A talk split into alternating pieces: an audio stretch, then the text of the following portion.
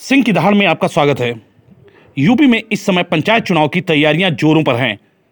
25 दिसंबर की रात से प्रदेश में अट्ठावन हज़ार से भी ज़्यादा ग्राम पंचायतों का कार्यकाल खत्म हो चुका है।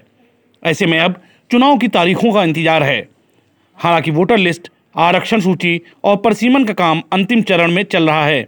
ऐसे में संभावना है जनवरी के अंतिम सप्ताह या फरवरी के प्रथम सप्ताह में चुनाव की अधिसूचना जारी हो जाएगी। इस बीच सरकार के एक आदेश से 25 दिसंबर को अपना कार्यकाल पूरा कर चुके ग्राम प्रधान सांसद में हैं। दरअसल ग्राम प्रधानों ने अपने कार्यालय में सरकारी पैसे को कहाँ कहाँ और कितना इस्तेमाल किया है, इसकी जाँच शुरू होने वाली है। अगर इसमें गड़बड़ी पाई गई तो कई मौजूदा ग्राम प्रधानों के इस बार चुनाव लड़ने पर भी सवाल खड़े हो सकते हैं। जिला पंचायत अधिकारी टीम बनाकर जाँच करेंगे कि प्रधानों ने अपने कार्यकाल में सरकारी पैसे को कहाँ कहाँ और कितना इस्तेमाल किया।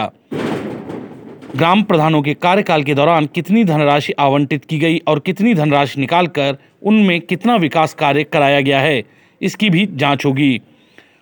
मुख्यालय से आदेश आया है कि भौतिक सत्यापन रिपोर्ट मिलने के बाद यदि किसी प्रकार की अनियमितता पाई जाती है तो संबंधित तत्कालीन ग्राम प्रधान के खिलाफ कार्रवाई भी की जाए। प्रदेश में ग्राम प्रधानों का कार्यकाल 25 दिसंबर को समाप्त होने के बाद से अब पंचायत चुनाव तक ग्राम सभा का कार्य एडीओ के पास है। इस बार ग्राम प्रधान, ग्राम पंचायत सदस्य, क्षेत्र पंचायत सदस्य और जिला पंचायत सदस्य के चुनाव एक साथ कराए जाएँगे।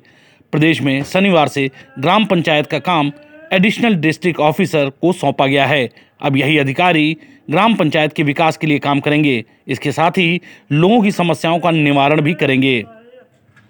प्रदेश का पंचायती राज विभाग 28 जनवरी से 5 फरवरी के बीच चुनाव के संबंध में संभावित कार्यक्रम देने पर विचार कर रहा है।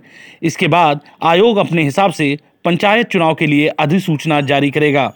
राज्य सरकार की मंशा 31 मार्च तक चुनाव कराते हुए पंचायतों का गठन कराने की है, जिससे अप्रैल में होने वाली बोर्ड की परीक्षाओं पर किसी तरह का असर ना पड़े।